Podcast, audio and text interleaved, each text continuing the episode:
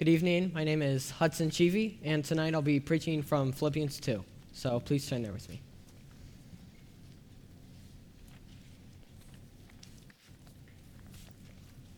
We'll be looking at verses 3 through 11. Let nothing be done through selfish ambition or conceit, but in lowliness of mind, let each esteem others better than himself. Let each of you look out not only for his own interests, but also for the interests of others. Let this mind be in you, which is also in Christ Jesus, who, being in the form of God, did not consider it robbery to be equal with God, but made himself of no reputation, taking the form of a bondservant and coming in the likeness of men. And being found in appearance as a man, he humbled himself and became obedient to the point of death, even the death of the cross.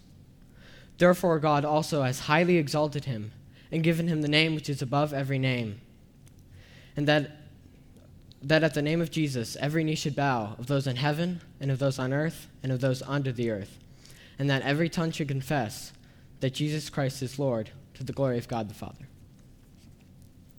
When I was a kid, my dad gave my siblings and I a test to teach us not to put ourselves first. He put a small, medium, and large cookie in front of all of us and decided beforehand that whoever chose the smallest cookie would get more afterward. Now, as kids, the choice seemed quite easy because we obviously all wanted the largest cookie. I had no idea that I would be rewarded for taking the smallest one, so I grabbed the biggest one that was left. Even though I knew that I shouldn't take the smallest cookie, I wasn't concerned about those around me as I should have been. This may be a silly example, but aren't Christians often like this today? Don't we often put our own desires before others' desires? Christians are often concerned about themselves. They tend to be prideful and consider themselves as higher than others. In the context of this passage, Paul is calling for the church to be unified and of one mind during trials. But because Christians are so self focused, the church body is not fully unified. Rather than being self focused, the passage tonight tells us to put others' needs before our own. This passage not only tells us what to do, but also gives us an example of someone who did put others' needs before his own. Jesus was a perfect example of this. Christ cared so deeply for those around him that he gave up his life on the cross. Even though he is God, Jesus humbled himself, came in the form of man, and served others. Christians are often not following his example in humility because they naturally want themselves to be first. Tonight, let's look at the importance of being humble and putting others first. Paul first tells us in this passage that if you are following the example of Christ, you must be humble.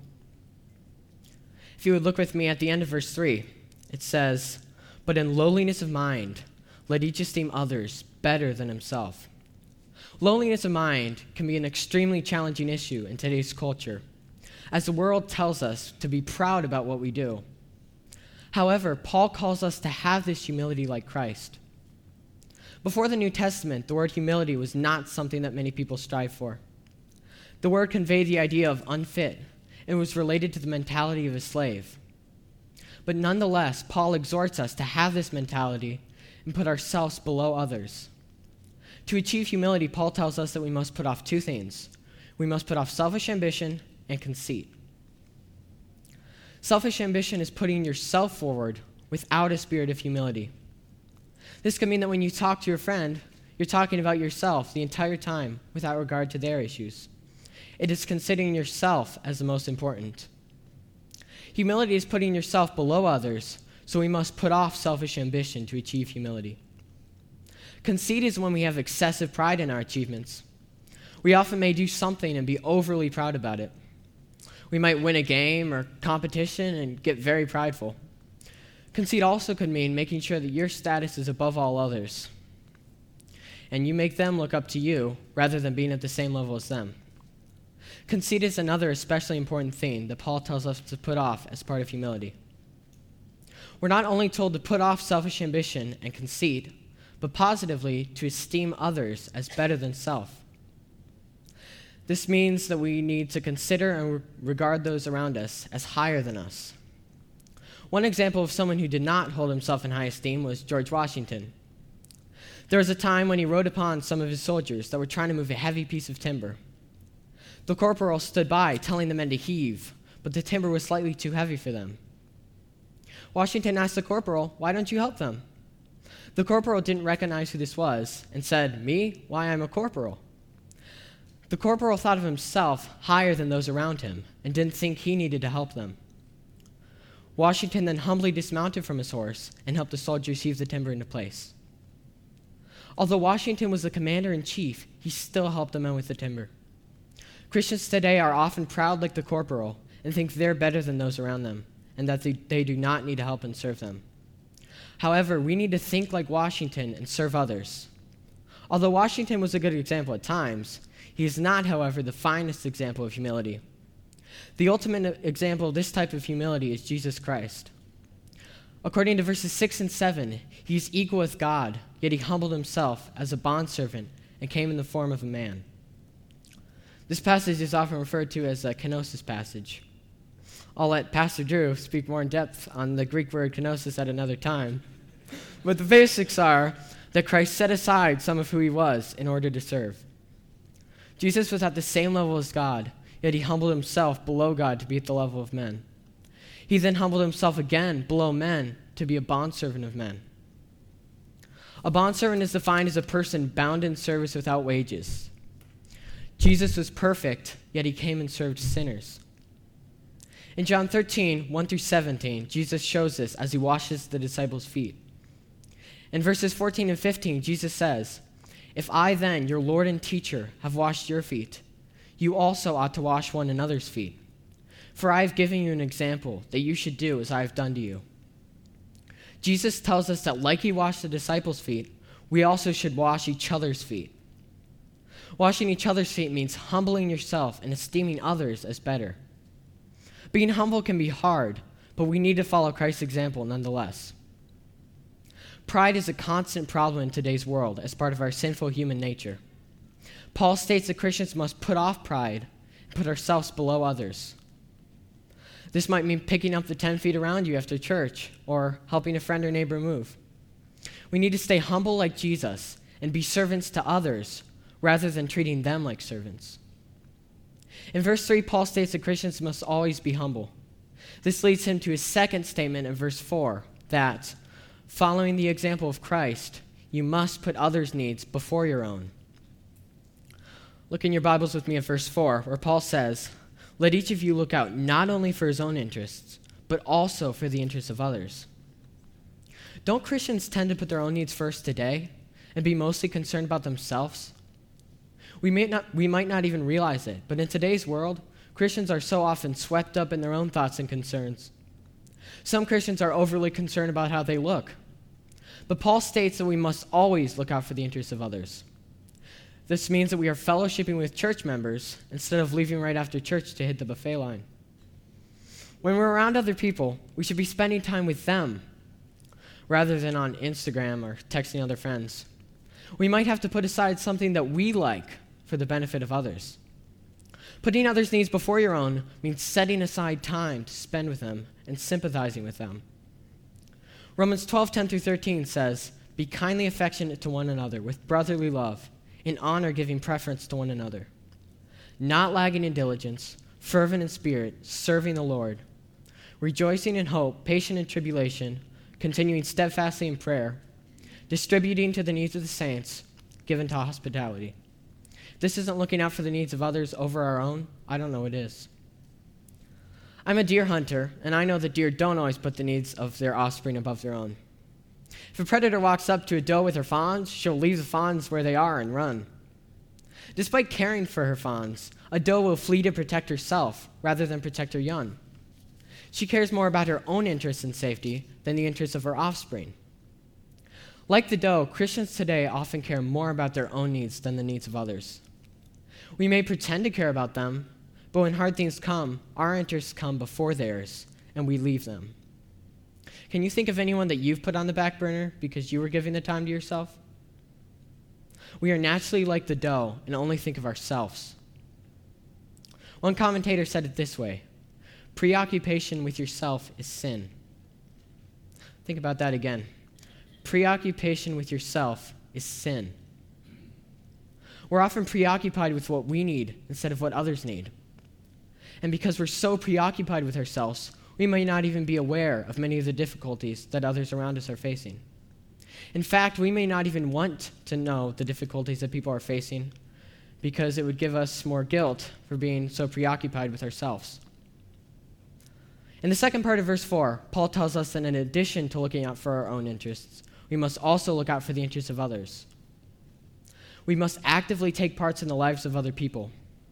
We should sympathize with those who are going through trials and rejoice with those who have come out of them.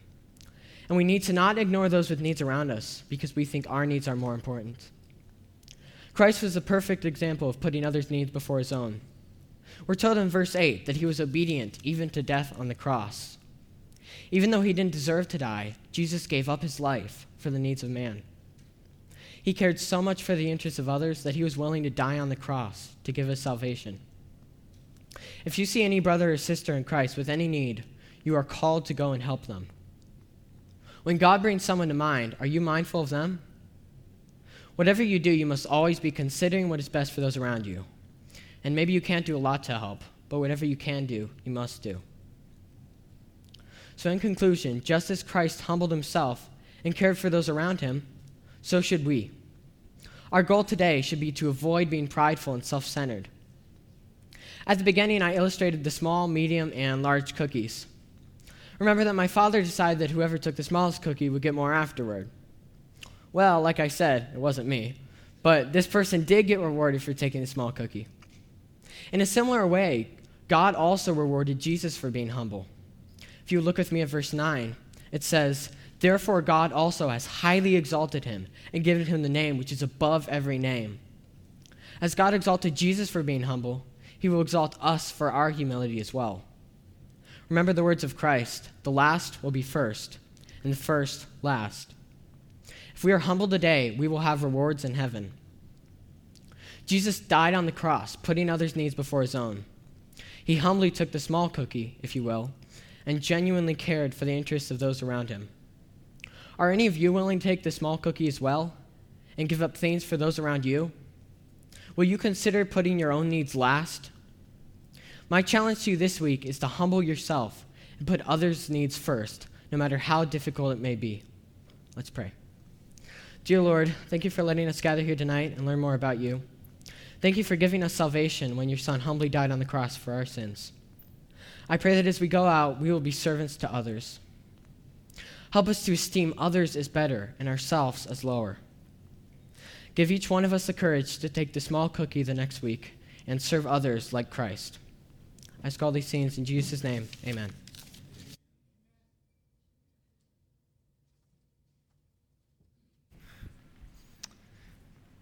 Hi, my name is Kevin Womble, and tonight I'll be preaching from Romans 5. So if you turn there now.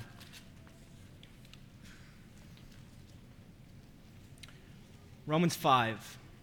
Therefore, having been justified by faith, we have peace with God through our Lord Jesus Christ through whom also we have access by faith into this grace in which we stand, and rejoice in the hope of the glory of God.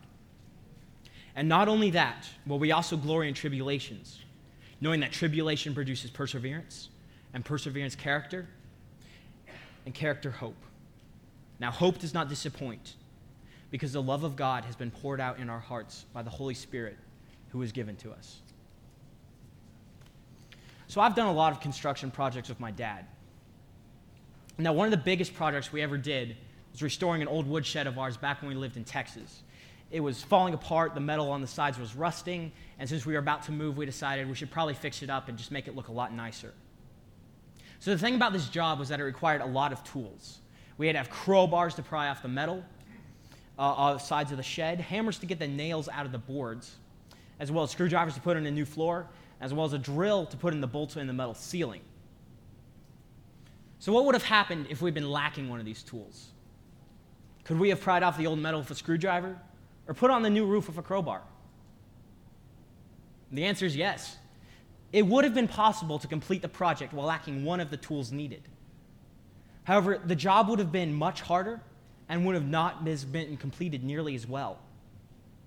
See, in Romans 5, Paul presents a tool that many Christians lack. Christians lack the joy of the Lord. So often Christians go through life without rejoicing in the Lord. They go through life just facing situations and challenges as they come and not responding with joy to them. Even worse, they may even face life with an attitude of dejection and joylessness. However, in Romans 5, Paul shows us why we have every reason to rejoice. Because you have been blessed, you must rejoice. So look with me at verse 1. He says, Therefore, having been justified by faith, we have peace with God through our Lord Jesus Christ.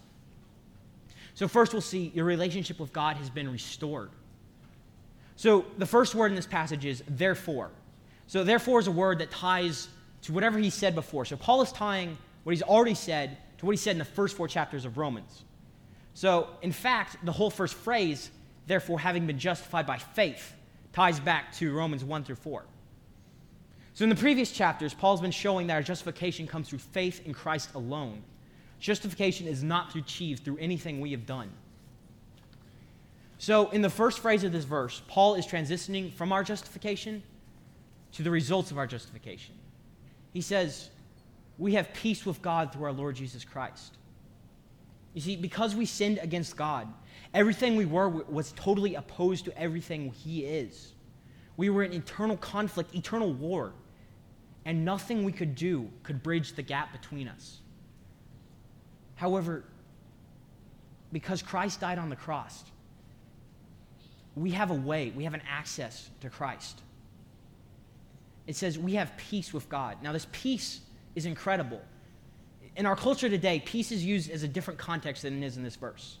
For example, after World War II, we were declared that we were at peace with Germany. That doesn't mean we like Germany very much. It just meant we weren't actively trying to destroy one another. However, the Greek word used for peace here is the Greek word eirene, which comes from the Greek word eiro, which means to join. So essentially, what Paul is saying in this passage is it's not that the peace we have is that we just aren't actively fighting.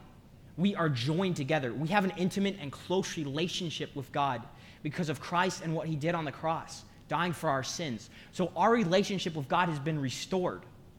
But our justification is even more results than just having peace with God.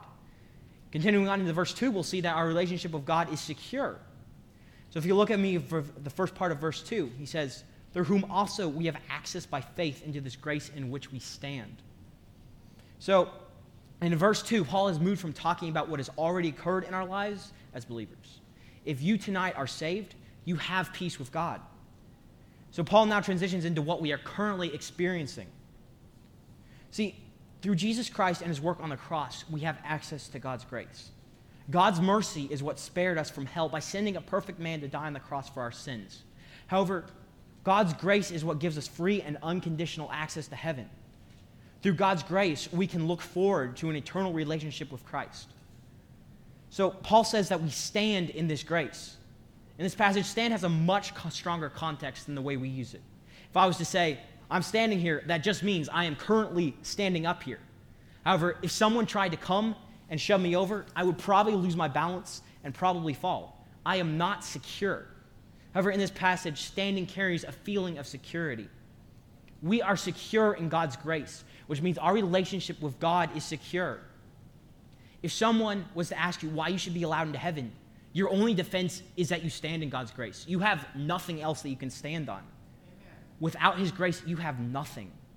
However, this grace is, so, is secure, so we can stand in it. So not only do we have peace and security in our relationship with God, but the next part of verse 2, we'll see that your relationship with God has a future. So in the second part of verse 2, Paul says, and rejoice in the hope of glory of God.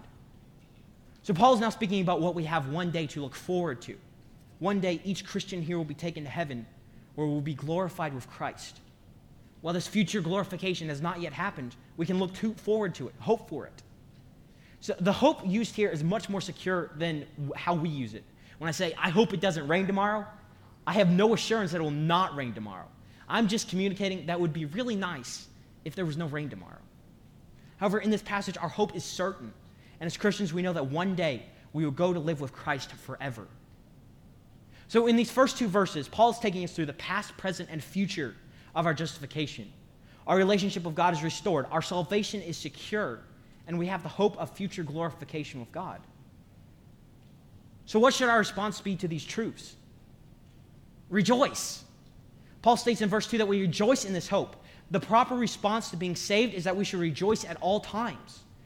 We have an eternal relationship through Christ's work on the cross, a relationship that can never be taken away. The truth that we have been justified is where the joy of the Lord stems from.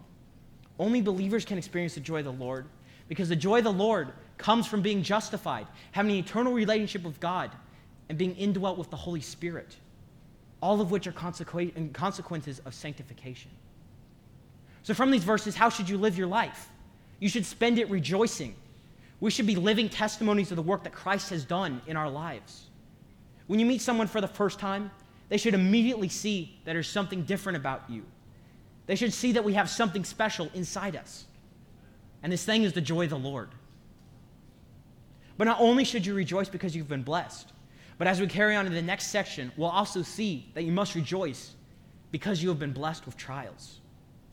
In verse 3, Paul says, And not only that, but we also glory in tribulations, knowing that tribulations produce perseverance, and perseverance, character, and character, hope. So in verse 3, Paul says something that seems ludicrous at first. And not only that, but we also glory in tribulations. What? Aren't tribulations painful? Aren't they horrible things? Yes. Trials are difficult and painful to go through. But Paul backs up his claim in the next two verses by showing what our trials produce. First off, trials produce perseverance or patience. This perseverance carries the idea of being able to be under great pressure without succumbing. When you face trials, your perseverance is strengthened. And this strength and perseverance allows facing even greater trials in your life without succumbing to them. However, trials do not just produce perseverance. Through our strength and perseverance, we produce character. Now, when Paul says perseverance produces character, he doesn't mean that, oh, we finally have some character. Everybody has some kind of character. No, when Paul says that perseverance produces character, he means that our character is tested and tried and hopefully strengthened. Now, ultimately, through producing perseverance and character, trials produce hope. Just like in verse 2, the hope here is a deep assurance of something.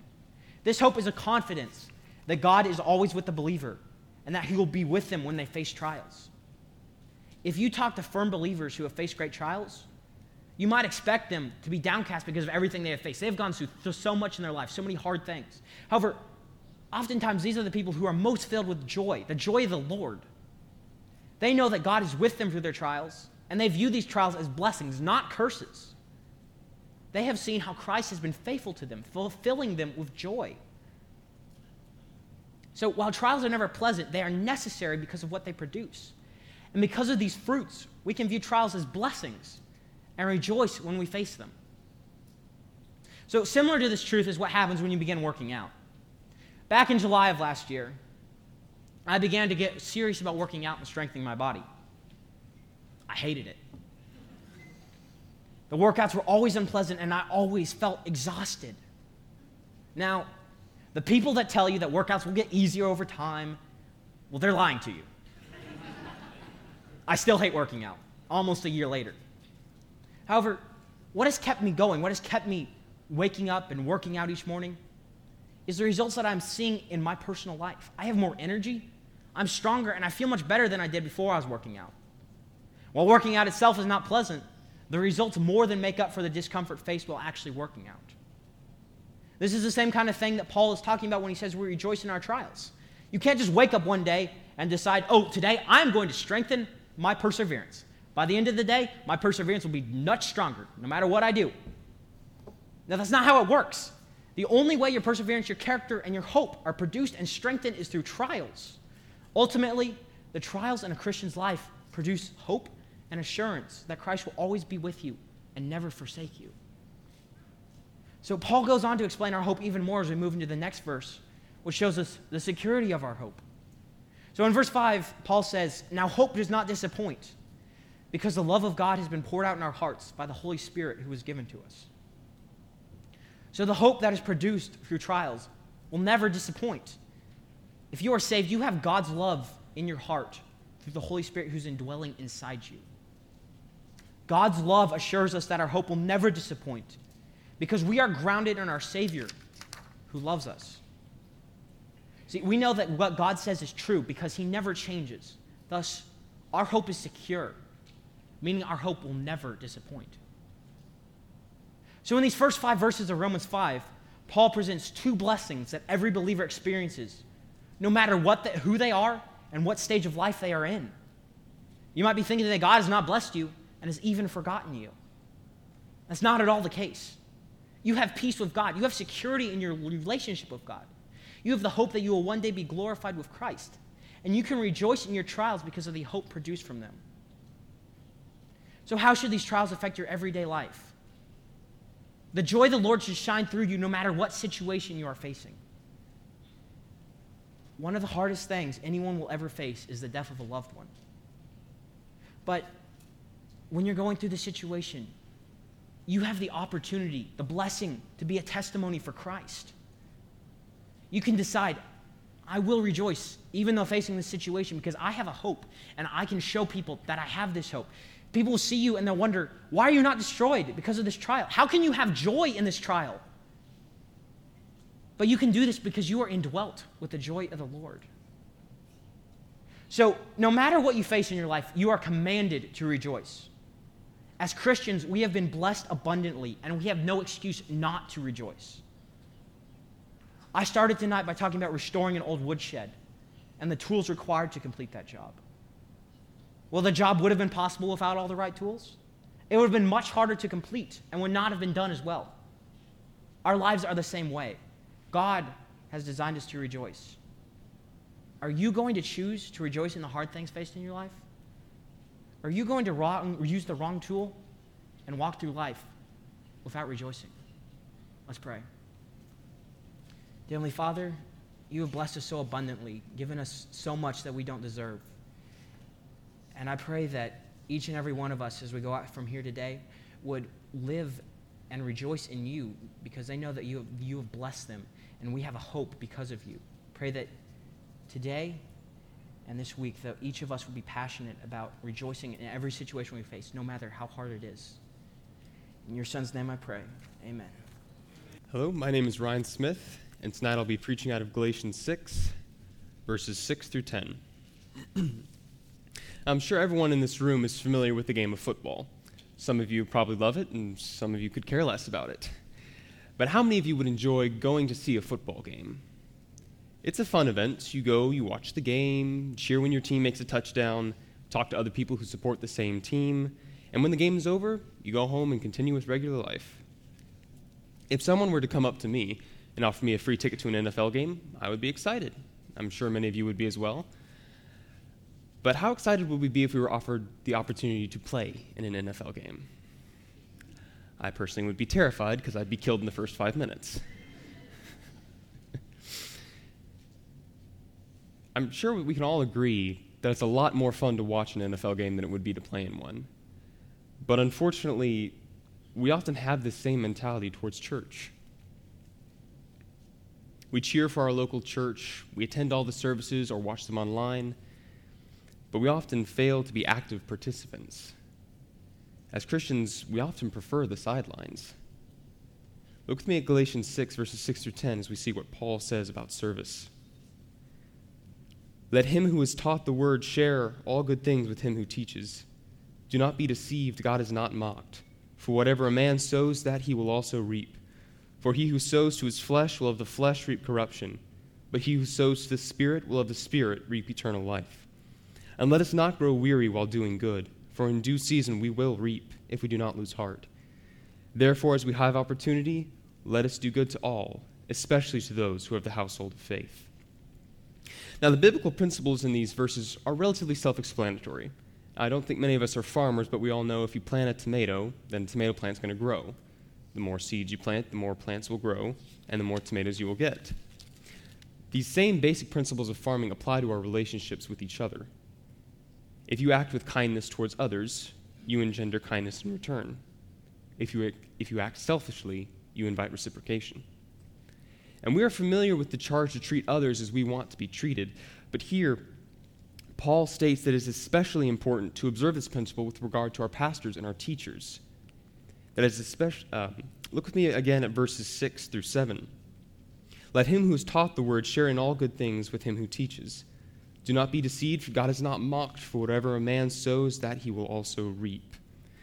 So we're supposed to share every good thing with our pastors and teachers. What does that mean?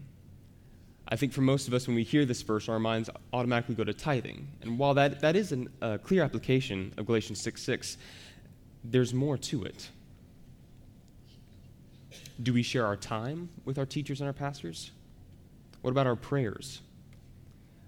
Harkening back to the football analogy, I, I doubt I'm alone in this, but as soon as the game's over, I turn it off. I don't care at all about the after game show when they, the reporters flood the field and they interview all the coaches and the players. I don't care. as, soon as the, as soon as the game's over, I turn it off. And again, unfortunately, we treat church often the same way. As soon as the service is over, like Hudson said, we make a beeline for the buffet line. How often do we take the time to come up to our pastors and our teachers and ask how they're doing? Ask if we can pray for them, take them out to lunch, help them with that home project they've been trying to get to for forever but never have the time. God sees and rewards such service. And because we reap what we sow, we must serve our teachers by sharing every good thing with them. Look with me now at verse 9. And let us not grow weary while doing good for in due season we will reap if we do not lose heart. Uh, like Kevin, this year was the first year that I started consistently running. And I discovered that one of the worst things when you've just started running is having a group of friends who have run cross country for years. I'd be sitting with them, hanging out, and they'd be telling me about their, uh, their training routines, what they do, uh, how fast they were able to run the last race, and I'll just be sitting there in the corner going, I couldn't run that fast that far if my life depended on it. And as time went on, I was just barely getting any better at all. It's very discouraging to run for months and only cut eh, 30 seconds off your time. It seemed useless. No matter how hard I tried, I was not getting the results I wanted. I couldn't compare to my friends. And yet, though I was still a long way from my goal and a long way from what my friends could do, I had come a long way from where I started. I might not have been able to run as fast or as far as my friends, but I could certainly run much faster and farther than I had ever been able to before. Though I couldn't see it easily, running was having an effect on me. It was slow and it was subtle, but constantly running was producing results. And the same thing can happen when we serve others. Our service may seem small compared to the service of others. Our service may not appear to accomplish much at all, and our perseverance may seem to have minuscule results, if any. But we must continue to serve even when it seems useless. As verse 9 tells us, our service will have results. They may not be the results we were looking for or the ones we wanted, and they may not come as quickly as we want them to. But God will reward those who serve Him and His children. Once again, in verse 9, Paul points to the example of reaping and sowing. An apple tree takes much longer to grow than a tomato plant, but both, in the end, produce fruit, even if one takes much longer to do so. And because we will reap what we sow, we must continue to serve even when it seems useless. Look with me once again at verse 9 and 10. Let us not grow weary while doing good, for in due season we will reap, if we do not lose heart. Therefore, as we have opportunity, let us do good to all, especially to those who are of the household of faith. This is a principle that God has been teaching me personally lately, and I have to admit I've been a very slow learner. There have been many mornings where I'll be trying to do my devotions and focus on my prayer, and all my school and all the responsibilities that I have that day are just swimming around in the, in the head, distracting me. And I'll be trying to pray, you know, Dear God, ooh, I forgot about that English project I've got today. Uh, yes, please help me to serve my family and you today. Yeah, that statistics project is due here soon, too. Oh, yes, please help me serve you and my family. In Jesus' name, amen. And off to work I go. About five minutes later, my little sister will walk into the room. Hey, Ryan, I'm sorry to bother you. Could you help me just understand how to do this worksheet real fast? Not now, not now. I, have got too much work to do. Sorry, I can't help you right now. I just asked God for an opportunity to serve Him and my family. And as soon as the opportunity came, I threw it away because it was inconvenient. As Christians, we're told to serve everyone whenever we have the chance, not just at church, but in our homes and in public. This is difficult because we'd like to confine our service to prearranged times. You know, um, I'll help that family move, and then I'm done for two months. Or, yeah, I'll spend about two hours with my family this weekend I should be set for a while. Or, yeah, I'll stay late tonight and help my coworker who's behind, but this is the last time I'll do it. How many opportunities to serve do we turn down? How often do we forget that no service is truly thankless? Verse 10 states that therefore, as we have opportunity, let us do good to all, especially to those who have the household of faith. God will reward us for our service or the lack thereof. And because of that, we must serve whenever and however we can. I think it's strange whenever I'm talking to someone and they'll say something along the lines of, Hey, did you see the game last night? We won the championship. We? He didn't play in the game. Why did he include himself? He wasn't even a part of the team. But as Christians, we are on God's team. We are players in the game. And because of that, we have the responsibility and the privilege to serve in God's church and in God's world. As Christians, it's easy to find ourselves on the sidelines. It's safe, it's comfortable, and a whole lot more fun. But as we see in Galatians 6, God knows our actions, and He will repay us either for our service or for our apathy. And because of this, we are called to stay off the sidelines and to faithfully and actively serve whenever and wherever we get the chance. P- please pray with me. Dear God, thank you for giving us the chance to come here and meet together. I thank you for giving me and my peers the opportunity to worship you in this way. Lord, we pray that as we go out tonight, you would give us the strength to serve as you have called us to serve whenever we get the chance, no matter how inconvenient it may be, that you would give us hearts and minds to serve and to rejoice. In Jesus' name I pray. Amen.